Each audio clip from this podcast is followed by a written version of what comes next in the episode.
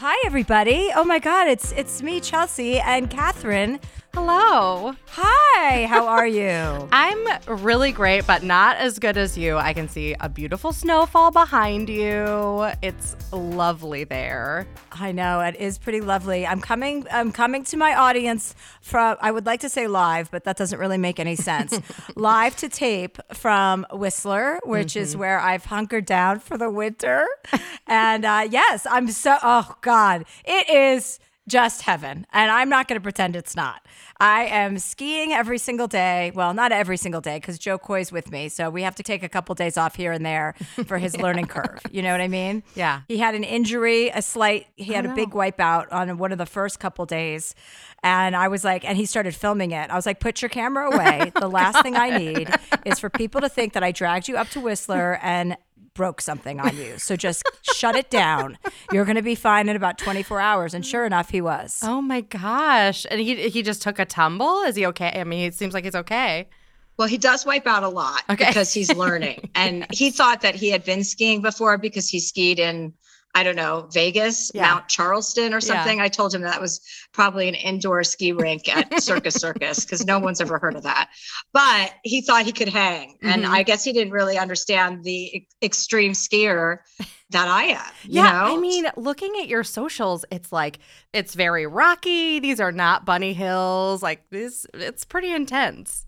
Yeah, it's pretty fun though. I mean, it's Good. just so beautiful here. Like yeah. it is the views and the mountain is so big. It's just my family was here for a week. Oh, nice. And then they left. And then so I and then my sister was here lingering for a little bit and then she left. And now Jo and I are just like in domesticated bliss Lovely. in my little ski chalet oh, it's just heaven. I mean, I'm so perfect. glad that I put in the time and effort to become a really good skier, that I had the luxury to do that because it's so nice to get out there and be able like to be capable at something, you know? Yeah. I don't have a lot of hobbies. Yeah. Have you skied all your life or is it sort of a newer thing for you?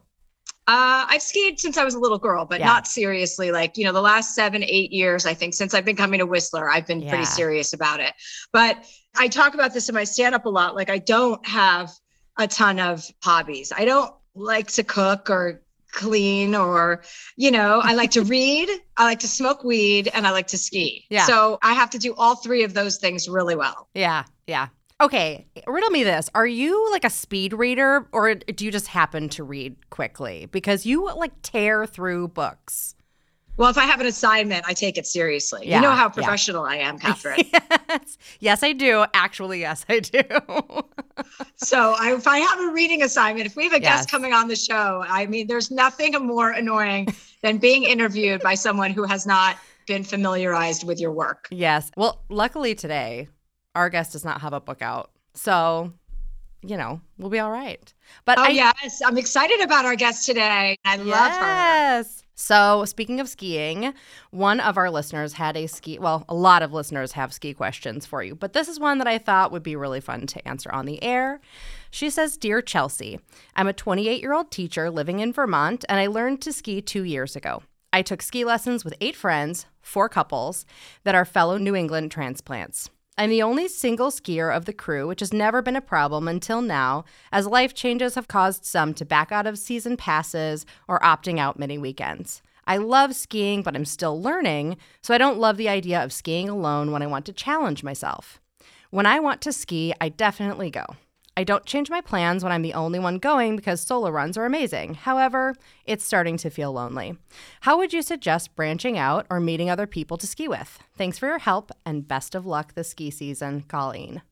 Why just join a ski group? I mean, Ooh. wherever you live, go and join an adult single ski group. They have those everywhere. Oh, actually, a, a, friend of mine, that's how she met her husband like 20 years ago. But yeah, they have ski groups everywhere. So that's a great thing to do because then you're never alone. And by the way, you shouldn't be skiing alone mm-hmm. if you mm-hmm. want to challenge yourself. Like, I don't even go in the trees if I'm alone because I know better. Yeah. Well, maybe we'll find Colleen a group and a husband or a wife. Yeah, get yeah. First comes the ski group, and yeah. then comes the husband. Yeah, yeah. Excellent. Well, that was easy. yes, problem solved. Oh, also, I want to mention to everyone that we are rescheduling my Vancouver dates. Those were canceled along with Calgary. because of COVID, and we are rescheduling them. And so stay tuned for that because they will be rescheduled sooner than later. We're looking at March or April. So I will announce those as soon as they become available. Also, we're adding a second show at the Wiltern in Los Angeles. And we've added second shows in Portland, in Seattle. Portland, Oregon is coming up the first weekend of February. So I'm doing Eugene, Oregon, two shows in Portland, and then two shows in Seattle and we added a show in Winnipeg and we added a show in Toronto. So yeah. Awesome. Check chelseahandler.com and yeah, we added a ton of second shows. So that's really exciting and I'm looking forward to seeing everybody. Uh, it'll be a month since I've been on stage, so I cannot wait to get back on stage. That's so exciting. Awesome. Okay, so our special guest today is an actress. She's a philanthropist. She's a producer. She is starring in the new Netflix show, The Woman in the House, which is a satirical thriller. She has a baby brand with Dax, which is called Hello Bello. And they just opened up their first facility in the United States, everybody. And they make their products with organic materials and they provide diapers to so many people in need, to so many people who have children and need help with diapers. And she just came out with a new hand cream for her CBD line, which is called Happy Dance. They have a new hand cream available.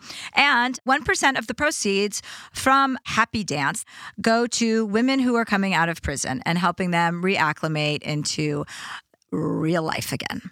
Hi, Kristen Bell. Oh, I love Kristen Bell. Don't we all love Kristen? I love that review. As you know, I'm codependent and I like when people like me, but also I adore you. So the fact that I have your stamp of approval, it just makes my heart sing. Mm, oh, I'm, we're, both of our hearts are swelling, and my Pikachu, quite frankly. This is Catherine, my producer. Catherine, meet Kristen. Hi. Hi, Catherine. You guys probably haven't met before, so this is a nice initiation.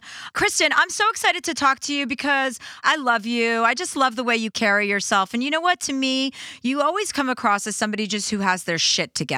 Do you think that's a true, accurate assessment of yourself?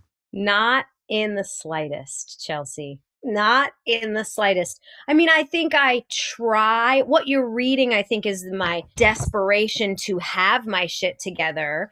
And also, I'm like, not the world's best actress, but I'm a decent one. So I appear as such. But I will say, maybe what you're reading is that I am very committed to, not to become a parenting book for a second, but like a growth mindset. I am constantly striving for new information, better data. I'm on a learning curve at all times. So I read a lot, I talk to a lot of people, and I feel like I just I don't want to stay stagnant with any of my opinions or viewpoints. So perhaps that makes it feel like I have my shit together. I don't know. I mean, I guess maybe that's one of the things I'm attracted to you about because I too am always looking to have my opinions changed. I don't want to be stuck or set because I've been around a lot of people who are so strong minded and so strong willed that they're intransigent. Their opinions never move and they think that they know the right way with regard to parenting or with regard to the industry or with how to handle tumultuous times in friendships or confrontations. And I always find that kind of mindset when you're so stuck stuck to be really limiting and actually not that intelligent because anyone who's really smart knows that your opinions and viewpoints change. Yeah. And I think it's also the least attractive quality is to be stuck in your views. The, to not have the ability to have an open mind to me is the least attractive quality someone could have. So l- let me ask you a question because you know you guys are always public. You and Dax are always public about your ups and downs in your relationships, your honesty, your therapy, all of our BS. Right, exactly. And I would imagine being married to Dax is a fucking handful. I would definitely think that that is a big that is a big personality to juggle, especially when you have children. So, what are some of the things? Why don't I ask you this? What is what do you think some of your strengths are in your relationships? In your relationship specifically with Dax, and then as a parent, what you've learned about yourself and what has impressed you about yourself in the parenting mode. Okay, well, with Dax specifically, one of the reasons that we work, and again, this is a compatibility issue that I think is sort of a, a fundamental part of each our, of our personalities, which is certainly after the attraction level why we synced up and kept going, is he has, well, he's addicted to everything, but one of the things he stays addicted to is a growth mindset. He is constantly learning and morphing and adapting. And even though he has a really strong personality, you can change his mind. He is open to other points of view. I am a very flexible person by nature, though slightly strong willed. So we work really well together in that we're both striving to learn more and going like, well, but what is the best decision for the group? And it's sort of like utilitarian outlook on our family. And usually he will throw the first ball and say, I want to try this, whether it's I want to try having dinner five nights a week together with the kids, see if that changes our dynamic. Like, I'll go, great, we'll try it. Then we get the data. If it doesn't work, then I throw a ball. And so we kind of do that in every area of our lives. And I will say, like, he's a huge personality and he can be a lot, but like, at home he's often not. He saves those shades for the outside world. Like i'll tell you this like he has a temper for sure and it has never shown itself inside the walls of this house ever. Not to me not to the children. He is like very measured and patient when there's any sort of dissent or argument. Now on the street if someone jaywalks in front of his car like shit's going to hit the fan. You know what I mean? Or like you're, if he sees something out in the world where he sees someone getting bullied or he feels he's been slighted, he may have a temper, but it's never at home. So he's quite a committed family man under all of those sort of gruff hillbilly layers. And I just like him a lot. I'm just going to add that. I fucking like him.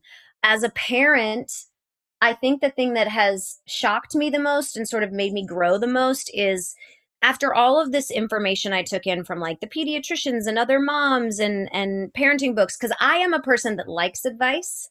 I love getting advice because in I have enough self-esteem to go, "Oh, but I don't have to take it."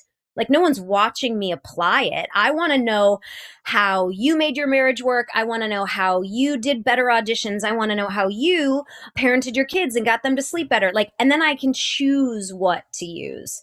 So beyond all of that, taking in all the data, when I really try to, in like a Buddhist place almost, look at my kids as like little autonomous human beings that are experiencing life for the first time, it really screws my head on straight when I have to deal with them because like the pace of life can make you treat them poorly and then you're laying in bed going like fuck I shouldn't have yelled at them or I shouldn't have rushed everyone. I made one of them cry. But then you got to realize I have a 6-year-old she's never been six before. It's the first time she's ever been six years old. It's really hard to be six, you know? I think that framework of like, this is the first time they're experiencing Earth not only helps me deal with them, but helps me cut myself a lot more slack because then I put that framework on me. Right. So going back to what you were saying, like, okay, say you're going to try something like having dinner five nights a week and seeing where that leads to. Have you guys done that stuff? Like, how how does that work out in your family dynamic, and how does it change the family dynamic?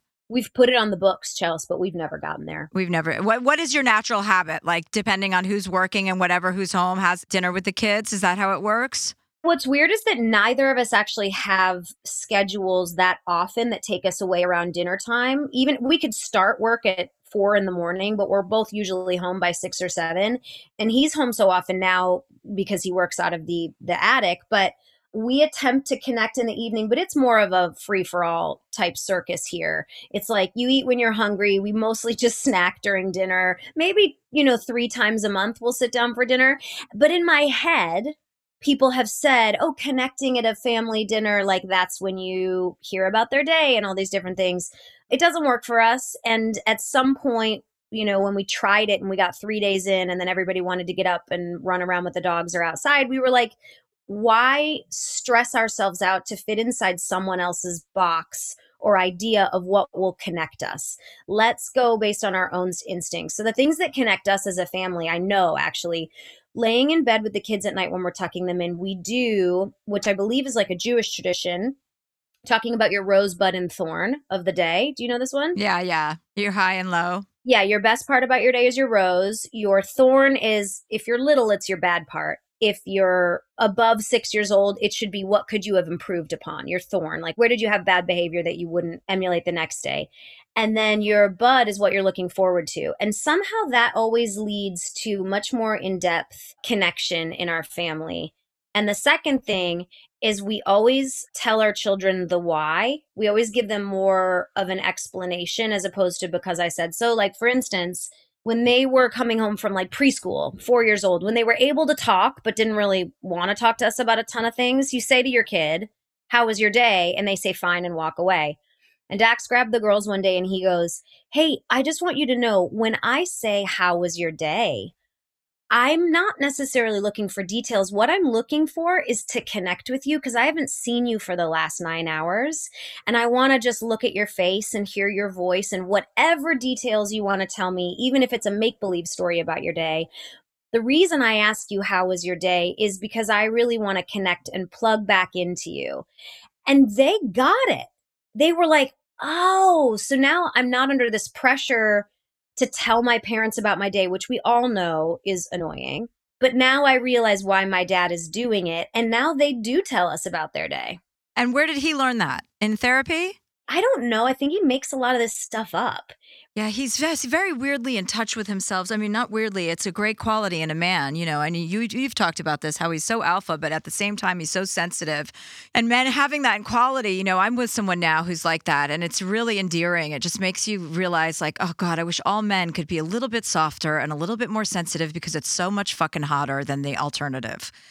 Oh my god, it's crazy because he is all of the things at a 10 he's like the mo- he could be the most aggro at a 10 but he's also the most sensitive at a 10 and he's the most patient at a 10 it's like i just got a man who is a lot. And the good thing is i i like a lot. I'm a big personality. I gravitate towards a lot. So that's why it works. One of the other great tips he gave me he gives me all these tips. He loves giving me advice. He but now sometimes in our in our pod, like in our friend group now, because so many people do a lot of advice, we have to ask each other, "Are you coachable?" exactly. Because sometimes be like, "I'm not, I'm not coachable right now." Um, but one of the other things he said around the time, like our kids were, I don't know, maybe one and three, he said, and I think he was drawing upon his childhood here. He said, "You know, I feel like kids witness arguments a lot." And they very rarely ever witness the makeup portion the the conflict resolution. So he said even when we come home if we ever have tension or an argument because you know they can feel it. They're they're way smarter than you give them credit for. Even if we solve it once we go to bed let's make sure that the next day we identify it and play the role of apology or like hey you know what daddy i was really grumpy when i came home from work. I'm sorry i snapped at you. He'll go oh that's okay mommy etc etc just so the kids can have an idea of conflict resolution because something that i never realized is like yeah that happens all the time. Kids see arguments everywhere but making up and resolution is usually done in private. So how on earth are we supposed to give these kids the conflict resolution skills if we never show it to them well, and also a lot of people uh, have makeup in private because it's sexually related. Like makeup is sex, whereas you know that is a, that's a very cyclical thing that a lot of couples get into, where they fight and then their makeup is sex, and it's almost like you set up the fight in order to have the makeup sex. So, and that's completely dysfunctional too on its own merit. That's why we always have sex in front of them. That's what I was going to suggest. I mean, that just seems like the right thing to do, and it's more family style anyway.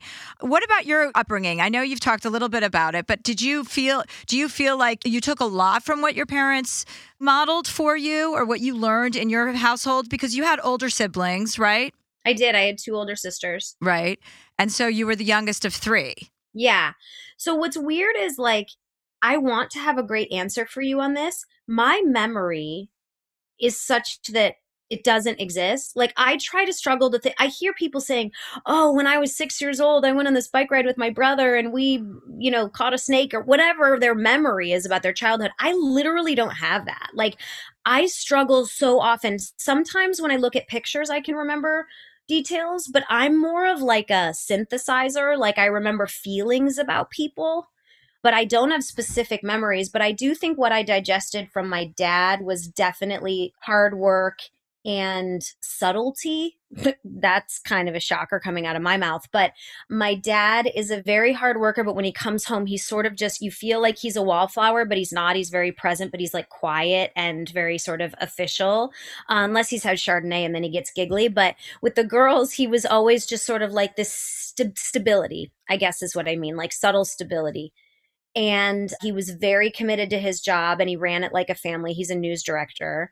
and from my mom, I think she's oh she's very zany and she was always committed to paying it forward and helping people. And I think I got this, I do think I synthesized this melting pot of those things because I would say the things I value the most are like being good to people, helping and being a hard worker, and attempting to be as consistent and stable as I can. Mm-hmm.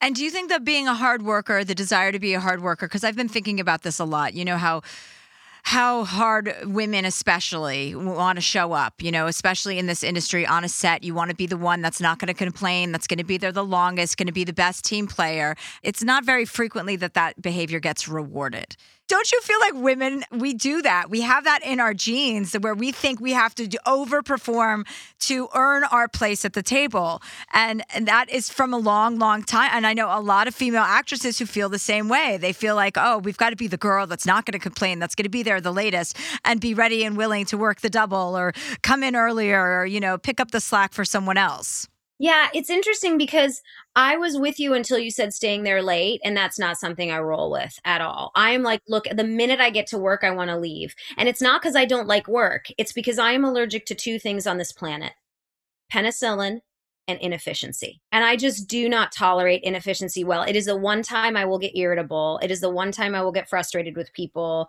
sincerely. I don't necessarily think that my outlook is for me to be working the hardest or being the best. I think my job is to help other people around me work their hardest and be their best. And sometimes that means that I'm on morale, that I've memorized my lines the night before. And rather than like, pretending to sit with the director and plan the shot, which he doesn't need me to do. I'm going around to the grips and asking them like how their family was last night and like are you going to be able to make it home for dinner and getting people excited about living a human life because I find that people are not valuing being people anymore. Like some cultures value being the work and others value existing. And I think we've valued being the work for so long. And I'm a little bit over that phase. Like I do work hard and I come prepared. That's not to say I don't come prepared. But my goal is to help the people around me work better and harder and more efficiently so that we can all get back to being ourselves at the end of the day and have a little bit of quality of life. I like that. That's right. I mean, we live in a society that's all about work. And it's like, I'm, you know, I had that moment about 10 years ago where I'm like, I do not want to work like this for the rest of my life. I just can't. I don't want to. I want to have a high quality life. I want to be able to travel and impact and inspire, you know, and have people live their lives vicariously through me. And it's like, why can't we all just live our lives vicariously through ourselves? You know, not everybody has the freedom, the independence, the lack of children in my in my situation. Let me ask you about do you care what people think about you? Yeah. Like way too much. You really? Like yeah, and I work on it every single day, but I have a visceral stomach reaction when I feel like someone is not pleased with me. And I think that that comes maybe from childhood fights with my mom probably of when I felt like I was disappointing someone, it it somehow in my childhood, which wasn't particularly traumatic, became the worst feeling that I could have. So I did spend a lot of my life ignoring my own instincts because that was an easier path than thinking or feeling that someone was disappointed in me or didn't like me. Mm-hmm. Wasn't like approving of me. And it's been like a struggle because I think weirdly the pandemic has helped me with this because there were so many closed doors and I had to, you had to sort of sit with yourself and you had to look at the person in the mirror and go, well, what do you think? Because actually, you're the only person that matters. Like, if you feel that your actions are responsible and your side of the street is clean, that really is all that should matter. And I say that out loud to myself all the time because I haven't fully digested it, but I'm attempting. And Dax has all these amazing sayings from AA like you should you should only compare yourself to the person you were yesterday, you know, when you're feeling way less than like I didn't accomplish enough or someone wasn't pleased with me. Well, was I better than I was yesterday? But looking at myself in the mirror and really going, are you happy with yourself? For some reason has always been really difficult for me. And do you find yourself to have a generally happy disposition? Well, Chelsea, it depends on if I'm taking my medication. Really? Um, yeah, no, seriously. I mean, I've been on an antidepressant forever. And um, since how old? 20, 19, 20. And it was because, well, first of all, my mom had explained to me why she was on one at a very young age. She was a nurse, so she also like and she's a really kooky. So she, when she became a cardiologist nurse, she would bring home open heart surgery like VHSs, and we'd sit and eat spaghetti and watch an open heart surgery. Or one time she bribed the guy at the morgue and brought in three human hearts to my 10th grade science class. Like she's weird and I love it. But she told me very early on as she is very open medically was she was like, "Hey, so I this is the reason I take this antidepressant because my serotonin levels aren't what they should be and if you ever start to feel this way and she gave me this list of symptoms, just know there's a variety of things you can do. Like we could exercise more, you could go to therapy, you could talk to a psychologist or a psychiatrist. Maybe there's a medication that's right for you, maybe not. Like it's not everybody gets treated with a medication certainly.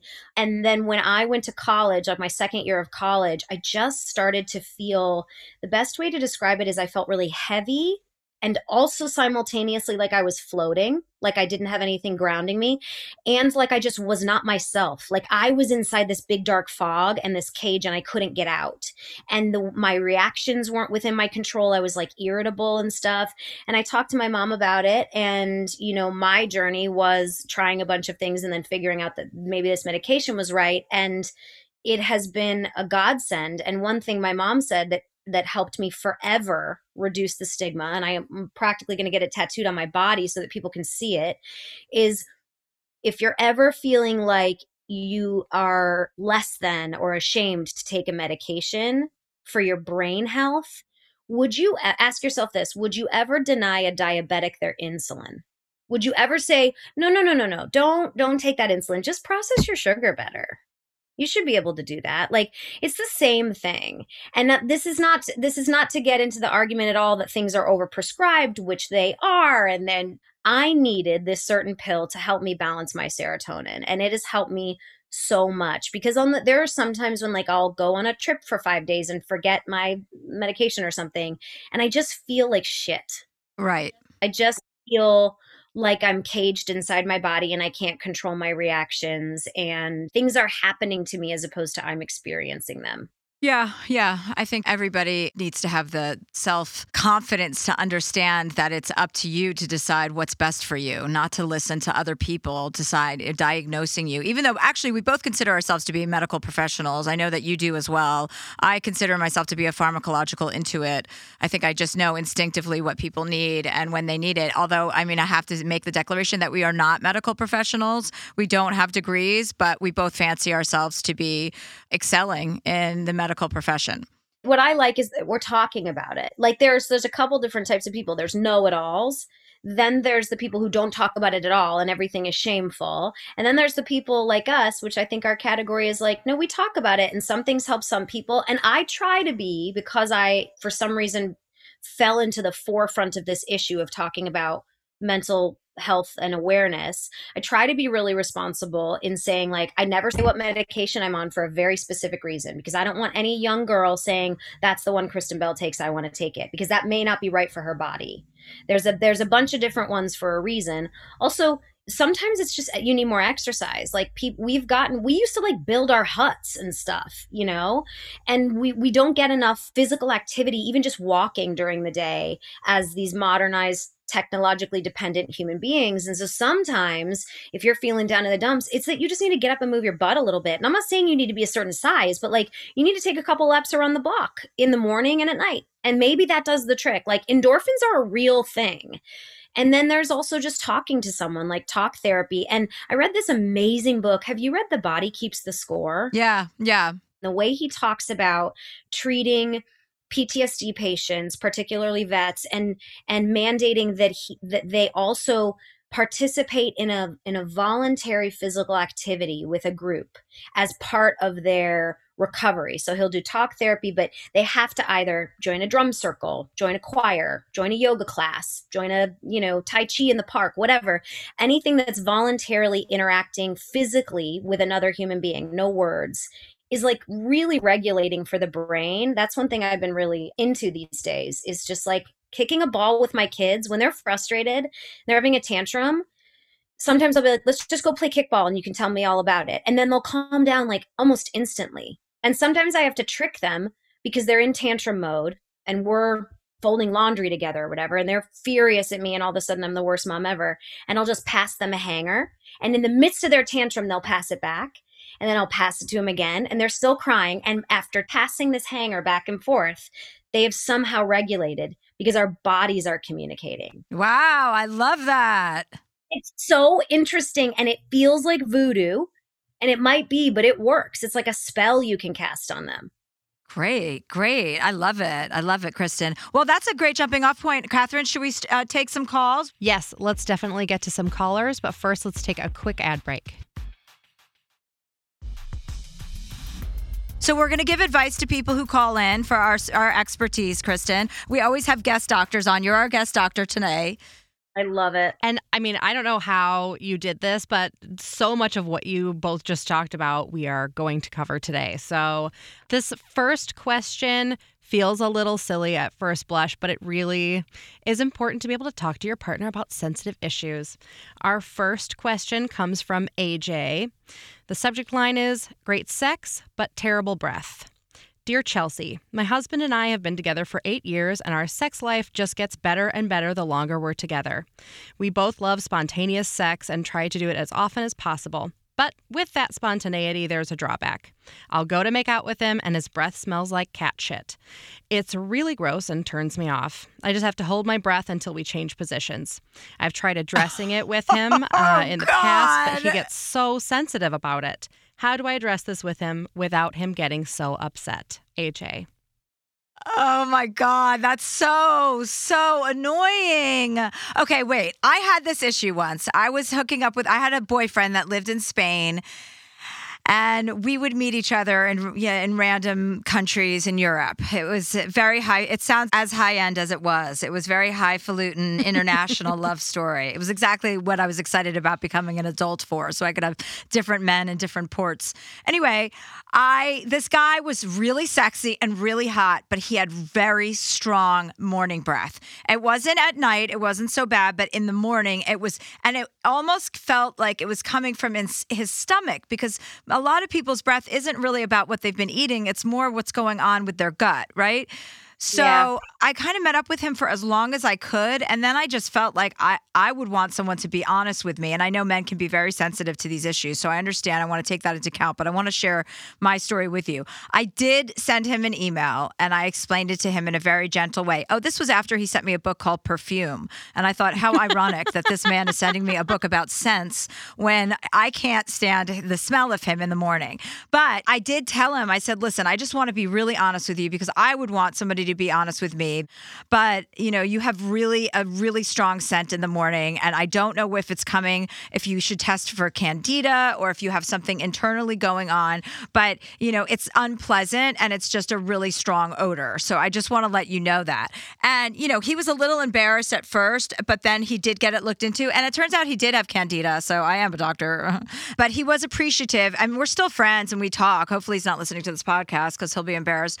But I won't mention his name name. There are so many Spanish lovers I have, so it would be hard to narrow it down anyway.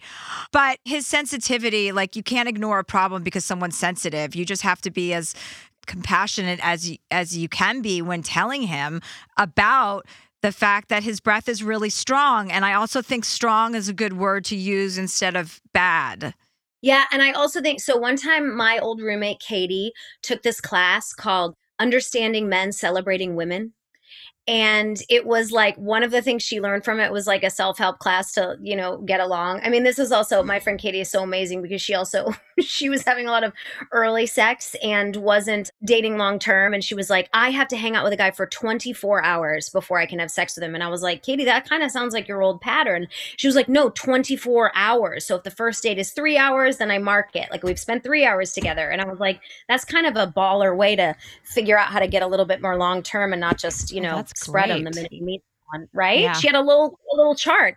But in this class, it was like one thing they taught the women right away was like you got to know when to talk to the guy because guys are like not always online to talk about things with words and emotions. They're they spend most of the day offline, most of them, let's be honest. And so like what I use this with Dax all the time too, like I'm sort of like predator to prey monitoring when I can talk to him about who which family members will be coming in for Christmas or when I can sit him down to ask him about, you know, the kids joining an after school program that he'll have to drive them to. Like all these little things. I think finding a time when you both are in a really, really good mood and then saying, I have something really vulnerable to say. And you start there. Ooh. So you start by unzipping your chest. And then I think the wordage is really important. Like you're saying, Chelsea, like the word strong, saying, I don't know that this is your problem, but I do know that it's ours. I might just have a really sensitive nose. Because here's the thing pheromones are like a very real thing. Remember, like, they like got a bunch of guys sweaty in a bunch of t-shirts and had women smell them and some were revolted by some and really turned on by others. Like it might not be that his breath is so bad so much that her nose is really sensitive to that type of breath at that time. So you have to you have to take responsibility for like I'm really sensitive to this. Is there anything we could do because I am so attracted to you? I want to make the most of my experience with you. If you come at it from that angle, it might be easier to get him to like keep some, you know, uh Dentyne in his pocket or whatever. Or if all else fails, and you're having spontaneous sex and you get a whiff of the breath, turn it around. Give him the butt. Don't go in full frontal. You just, know what I mean? Just There's sit on his face with just sit on his face with your asshole is what Kristen is saying. There you go. It, maybe his breath will get better. There's plenty of ways to have sex. I've Dax and I've only tried one and we only ever will, but I've heard there's a lot of different ways to have sex. So if you feel like, oh yeah, morning, like you're saying, if you can isolate the time, morning is when it is, then just turn around and give him your rump.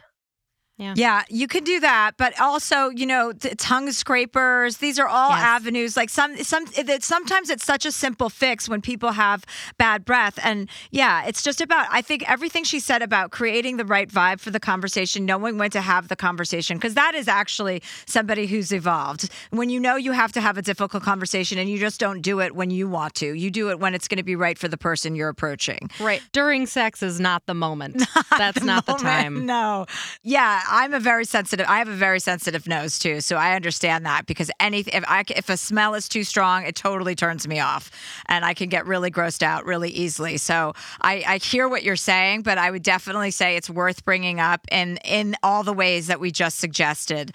And there's no reason his breath should smell like cat shit. That doesn't sound right. So either it's a diet thing or it's a tongue scraping thing or it's just a hygienic thing. But I'm sure that you're going to find a solution together and also remind him just how hot the sex has been and how much you're loving having sex with him now. I mean, that's really the bottom line of what all men care about hearing, you know, is how great they are in bed. So underline that a couple times you and I are making a great doctor to like I'm considering maybe we should start a practice because you're being practical and you're like gastrointestinal doctor, tongue scraper, and I'm like time of day, emotional temperature, take responsibility. Anal, anal. I think you suggest. Oh no, anal. just from behind, not specific. I'm actually suggesting anal.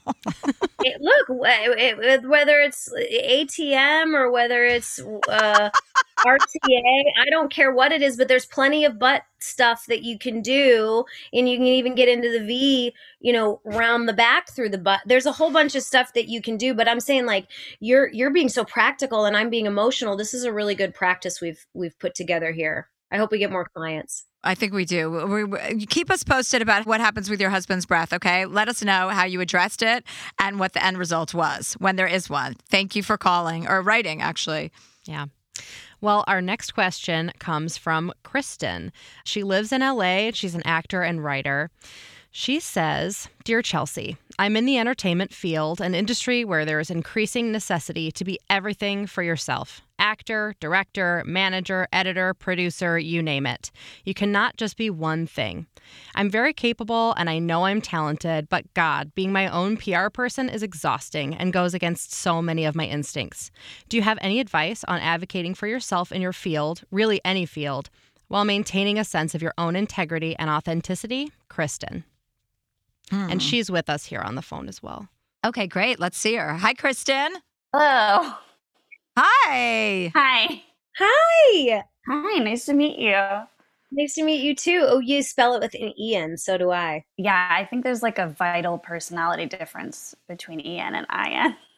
Bingo. Yeah. That's how I feel about Chelsea's with a Y at the end. Oh. Okay, so Kristen, tell us what's going on. So you're feeling overwhelmed with I, I'm a person that likes wearing a lot of hats because I do enjoy control. But I think there's a certain element of wanting to move yourself forward that it like hits a point where you have to involve other people and you have to like promote yourself. And I, I get that that's a thing you have to do, but it's hard, I think, to find the balance of like putting yourself out there and like making connections, et cetera, et cetera, while still feeling like a genuine human being. Uh-huh. right, right. Weirdly, I would say I'm a big fan of teams. Like I have hired a bunch of my friends. We have like four or five people that you know have are the, a part of the whole Bell Shepard empire, whatever it is we do over here. God only knows. But most of them have been long term friends because I'm a person that likes to start with trust. And I know that that can be tricky for some people, like, don't hire your friends. But for me, I need to know can I call you from midnight from a jail cell and will you bail me out? Like, is there like is there an ultimate trust factor? Will you watch my kids for 20 minutes if I need to run somewhere? Like that kind of a thing, more than just a business relationship. Mm-hmm. But I do I will say once I finally installed a team that did different things, like having a publicist and having this, I actually felt it was easier to be an authentic person because then I wasn't responsible for all of it. But it was incredibly hard for me to delegate in the beginning. So I would say make sure you're looking in the mirror and asking yourself, is this my hesitancy to delegate because I do like the control? Because I, I identify with what you said in a major way. I wanted to be able to control it and I like to micromanage and I like to know every little piece of the puzzle. But the moment I found a trustworthy person that I handed that off to, like, you're going to be the one to tell everyone that I'm awesome. I don't want to say it to anybody. I just want to walk in the room and be awesome. I don't want to have to tell everybody, you noticed I was awesome, right? Once you pass that off to someone, it shockingly gets easier and it's hard like the first month, but then you breathe a lot easier um, knowing that you can rely on members of your team to do a specific task, like one is the publicist or one is responsible for editing your stuff or whatever it is. Okay. Yeah. Kristen, are you in a position where you can do that, where you have people that can help you or Um not quite. I mean, I have like friends that have some of those skills, but I'm not quite at a point where I like I can't hire anybody. Right because what I was uh, going to say is the kind of conflict of having to be self promotional all the time and also feeling disingenuous about it sometimes, you know, where it feels like you're selling yourself or self, you know, promoting yourself so much. It is just a nature of this business that you kind of have to just get on board with. Yeah. So, you know, the more you resist anything, it becomes a bigger and bigger hill to climb over instead of just accepting that this is part of the business, especially in these days, you know, it's a multimedia, multi platform farm promotional thing. Like you have to kind of get on board with that because there are people that are willing to do that and they're going to be doing it harder and better and stronger. Yeah. So it is just one of those things that comes with the nature of being in this industry, you know. You kind of have to wear a lot of hats a lot of the time until you're in a position where you can delegate to more and more people, but the way to get to that position is by really just, you know, putting your best foot forward and having sometimes when you have a bad attitude about something, you know what I mean, it creates such a barrier between between you and the very thing that you have to do. That's how I felt about Instagram in the beginning. I was like, I can't possibly be doing this. You know what I mean? Yeah. Posting pictures like personal, how much more personal could I get? There was no secrets to begin with. So, you know, but then I just, now I love it because I have fun with it and I have embraced it in a way where I just understand that it's part of the business. And yes, it's a younger, newer part of the business, but there's no point in me not jumping on board and just having the right attitude about it. So I think all of those little things that are kind of seemed so cumbersome or seem overwhelming if you could really just work your way around it and to really just look even if it's with like affirmations in the morning or if it's with you telling yourself like this is part of the mm-hmm. process and it's it's a way to get to the next stage so that you do have an opportunity to be in a position like Kristen or me where you have people taking care of all the things that you don't necessarily want to be using all of your main time to focus on. And also, I'd say, first of all, the fact that you are even hesitant about or you have uh, reservations about feeling inauthentic, it, it speaks to the fact that you're probably a very good hang. You know what I mean? Like people that like love being self-promotional and have no uh, qualms about it, those are bad hangs, you know? But the, you you seem like a very awesome person and just don't forget to frame what you're doing, all of it, whether it's auditioning or directing or editing or whatever it is or writing. Don't forget to frame it with the love and confidence that you started out with. Like you don't have to think of it like a business at all times. And that's oddly what reads to people like that effervescence of like, oh yeah, you're doing it because you love it. So if you go to a party and somebody's talking about, let's say you wrote and started in a web series, someone's talking about theirs, you bring yours up not because you're trying to be self promotional, but because you have skin in this game, because you loved what you created and you want to share it with people and you're proud of it and it was passionate for you.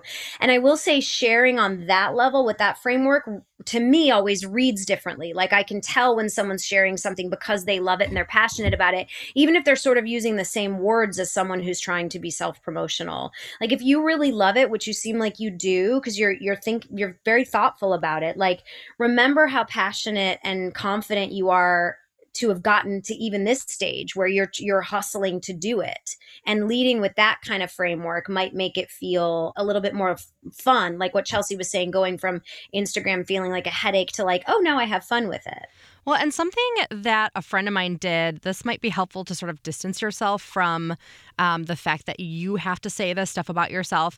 A friend of mine, when he was building his business, and this was just like a regular, a regular business, not entertainment industry thing, but he set himself up a Gmail. It was like a made up person, Shannon Jones at gmail.com. And he would get either himself, he would write emails, or he would get like an online assistant, like someone who's very low cost through Elance or another one of those online companies. And he would just have that same email. Someone could send stuff through that same email. So if he had to switch assistants, they could still be sending from that same email address. And it helped him to sort of like put himself out there in a way that was not him touting his own wares, but like seemed like he had a team when he couldn't afford to have a team. So maybe that can help give you a little distance from that. Well, wow. That was great. do you feel like you got some good advice today, Kristen? Yes, I do. Thank you. Oh, well, good. Well, good. Yeah, I think you're going to be just fine. Okay, great. I'll, I'll report back. Yeah, report back to us. Okay. You can take a little bit of what we all said. We all gave you good stuff. So, yeah. yeah. Awesome. Thank you. All right. Nice to meet you. you Thanks, Kristen. Kristen. Oh, girls helping girls. Doesn't isn't that just heartwarming? I love it. Yeah. I know it's if I had come into the business now and had to like hustle in this environment, I don't know. It's too many so many balls in the air. But you just yeah. have to take one ball at a time and just be like, "Okay, I'm going to do this, this and this because otherwise everything is overwhelming." And staying in your lane, that's another thing. God, I hate giving him so much credit. But d- that Dax taught me is like, you know, 10 years ago when I would just be like, "Man, Michelle Williams got it again. I'm never going to get that part. He be, he just looks at me and he goes, "Stay in your lane." Like stop trying to be this like indie actress just because you think that that's cool at the moment. Like you have a weird quirky vibe. Be in movies that have a weird quirky vibe. If they're commercial, they're commercial. If they win, they win. If they don't, they don't. But like I think that applies a lot to now when it's like you know, right when you master Instagram, all of a sudden TikTok comes out. What the fuck is TikTok? I don't know. I don't know how to do mm-hmm. that. So it's like you have to do you have to be good with writing because you have to be on Twitter and promoting yourself and then you have to do Instagram and then you have to also audition and like she's saying you have to be able to write your own stuff and it's just like too many hats. So pick two that you love or three that you love and just stay in those lanes. Yeah that's good advice for anybody who's comparing themselves to other people anyway because that's such a futile game and it comes up all the time on this podcast and it's eh, you know and and in this industry and it's hard not to compare yourself to other people but like as long as you are you're you're missing your mark you know as long as you're looking around you are missing where you're standing and the only person that you should ever compare yourself to is the person you were yesterday. Is Dax. Is Dax. Well, our next question comes from Abigail. She says Dear Chelsea, About two years ago, my sister told me I needed to read Chelsea's book, Life Will Be the Death of Me, because Chelsea reminded her a little bit too much of me. I'm a black and white thinker, stubborn, I think I'm right all the time, and I hate being coddled. As you can imagine, this makes it incredibly difficult to find a therapist or psychiatrist, but I need one. But the idea of sitting in the room after paying to tell someone about my trauma for an hour to see if we're a good fit really just sounds like the most exhausting version of a first date. I'm curious how you found your therapist, Dan, and how you knew he was the one for you. What did you look for in a psychiatrist, and do you have any tips to weed out the pool of candidates? Abigail. Well, we can both speak to this because we both are very pro therapy. I'll go first because I think it's important. I met my guy because I was interviewing him on my old talk show on Netflix. So that's not how you're going to meet yours unless you have a talk show on Netflix and you can interview psychiatrists. but the more important reason was because I knew, like you, that I needed to make a change and that my anger was getting too unmanageable and that I needed some help to articulate what was really underneath that anger, which is for everybody is is different, but it's usually an injury or deep hurt, something that you haven't been able to look at or accurately articulate. In my case, it was something that happened to me when I was very young, but eh, you know, you can't look at therapy and go, I don't want to deal with that because that is what therapy is, not wanting to deal with things. So, you know, I didn't take a lot of joy in going to my therapist's office week after week when I knew I'd break down and be vulnerable in front of a man, which was my number one issue. Not being vulnerable in front of men was like my way to protect myself against any hurt or any disappointment from any male. But it's a process just like it is to go out and date. Like, yeah, nobody wants to go on a bunch of eight first dates, but it's necessary if you're really serious about finding somebody that's compatible to you. And that applies to therapists too. So you kind of, you know, the first step is always the hardest step. And then once you take the first step, there's a domino effect that happens just by you putting the energy towards healing yourself and trying to find the person. It, it, it comes to you more easily when you are open and willing instead of shutting down and resisting it. So as long as you make, you know, go to a, therapist, find somebody, get a reference from a friend or a referral from a friend, or go to BetterHelp online, go, you know, what however casual or serious you want to make your encounter, but that will give you a direction of what's going to work for you. And if you go and you meet with somebody and it doesn't work, then that's no reason for you to give up. That's more of an impetus for you to go to the next person and try it out again. You don't have to tell people your life story to find out if it's a fit. That's not what a first therapy session it really is anyway. I agree and I will even jump off of one thing you need to do before all that. You need to sit down open your calendar and decide how many hours a week are you willing to put into you. And maybe that's one hour a week maybe that's six but what how badly do you want personal growth? And how many hours a week are you willing to devote to that? Maybe it's four. That seems fairly reasonable. If you're like i really want personal growth. I'm going to give this four hours a week well, maybe one hour is making a list of texting some friends. Do you guys go to a therapist? Do you like him? If so, why? Or looking up someone online or going to BetterHelp.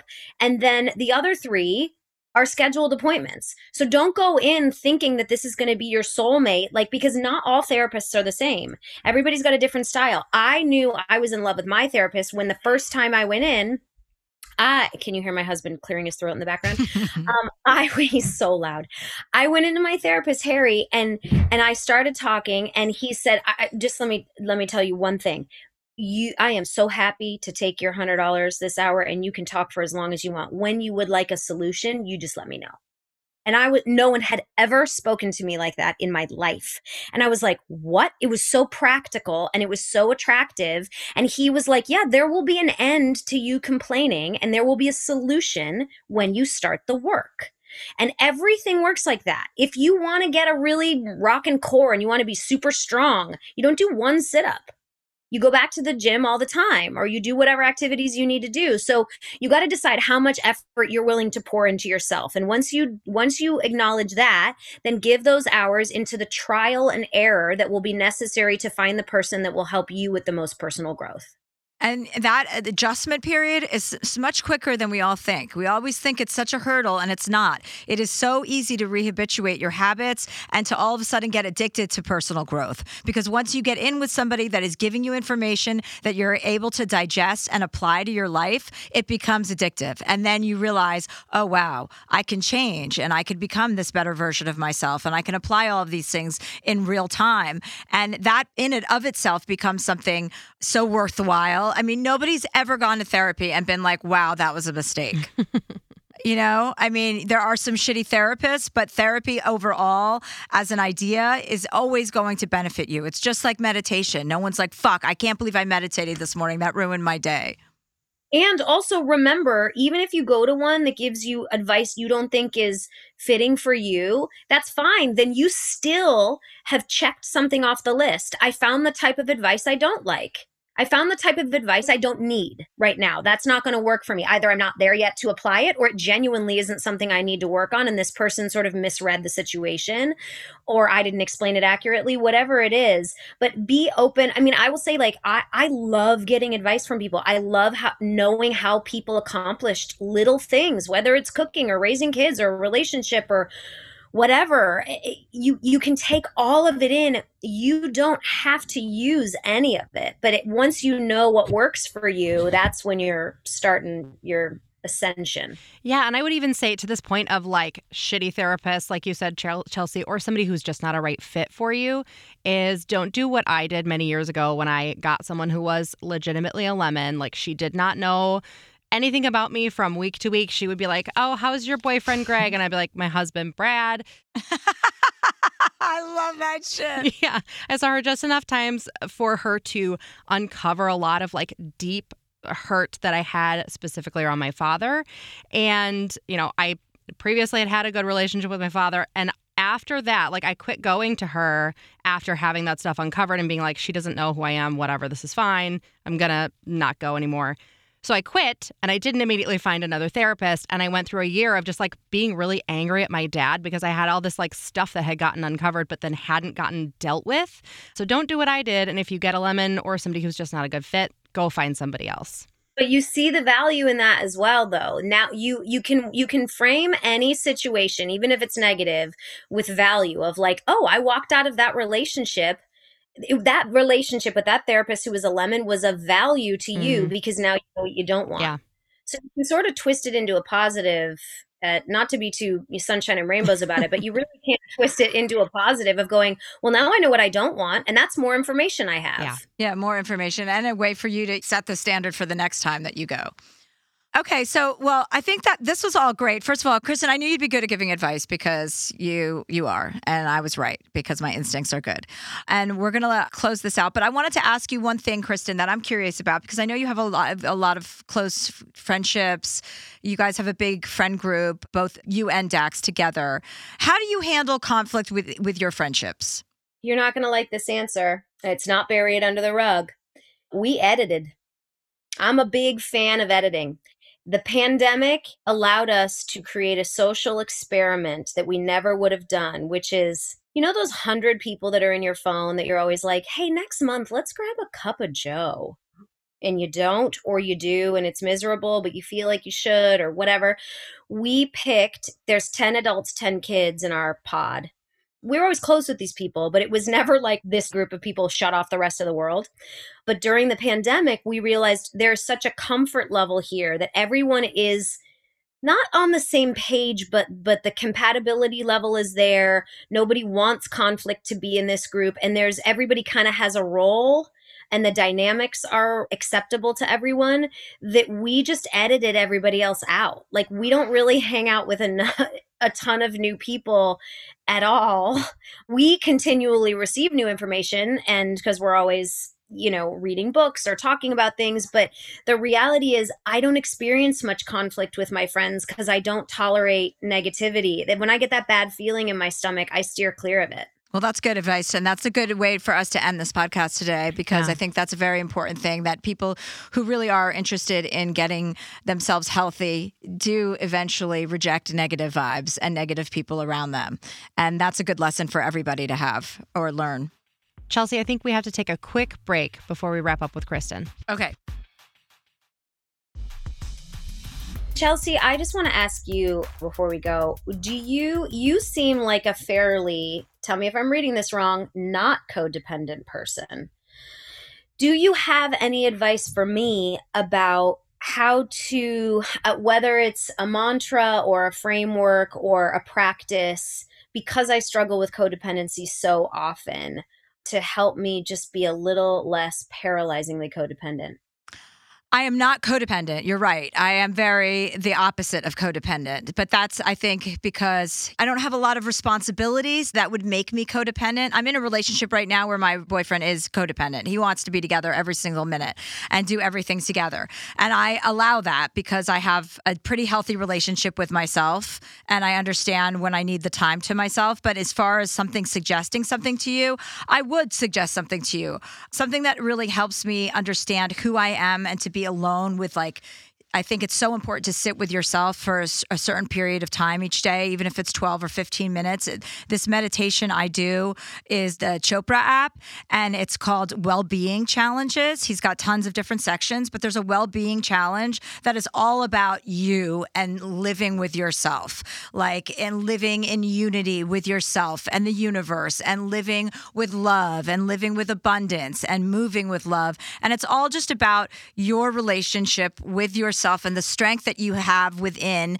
And then that is unflappable no matter what is happening around you, that you are so anchored and centered. So that's a great, great practice that I can recommend that has helped me immensely remind myself when I'm feeling like I'm being tugged or that that vibe is coming in well-being challenges. Okay i need to apply that because i will say i just got back from um i did a movie in london i got back about 10 days ago and i was there for seven weeks and the family had come out to visit but i will tell you the weeks that they weren't there the weekend days where i wasn't working i woke up in the morning and i was like i could get out of bed but why? What what would be the point? Because i realized i actually don't have many, if any, goals or aspirations or desires when I'm not orbiting around or with someone else. Like I was like, well, I could get out of this hotel room, but like, what would I even do? Go look at the- right, right. But that's normal. That's normal to want to sit in bed all day. Like your family's away, you're not working. Like, of course. And there, I need to cut myself some slack. But I did find it like interesting to go, oh, when I'm not orbiting around someone else, because I'm not codependent in the fact that I always want to be with someone. I just want to be in the same vicinity. Like I like to have the tribe in the house, but I don't need to be like in the same room or doing the same thing as you. But I do need to know you're happy with me. And it's like that ache of going, are you happy with me? Did I do enough for you? Did I like I don't know, are are you approving of my behavior? Supersedes all of my own instincts or desires and I'm desperately working on going, no, I don't need to actually worry about what you're processing, whether it's about me or someone else. I need to worry about my side of the street and yeah, maybe those well-being challenges will allow me to get to know myself a little. Yeah, cuz it reminds you that you're enough. Everything you're doing is enough and it's just always grounding and centering to think about there's one where he's talks talks about grounding yourself in like your lower abdomen. And I was like, what? You know, and at first some of it just sounds so unreachable and then i and then as i was going on stage whenever i was feeling like fluttery or butterflies or waiting for the audience to respond before to indicate or dictate my show was oh how is the audience experiencing this and it's like i remember going no you ground yourself and then the audience is going to experience you being grounded and then it doesn't matter what their what their reaction is you're settled you're strong. And change their whole reaction to your show by doing that because that's one thing i do fully believe in because i absorb everyone's energy around me.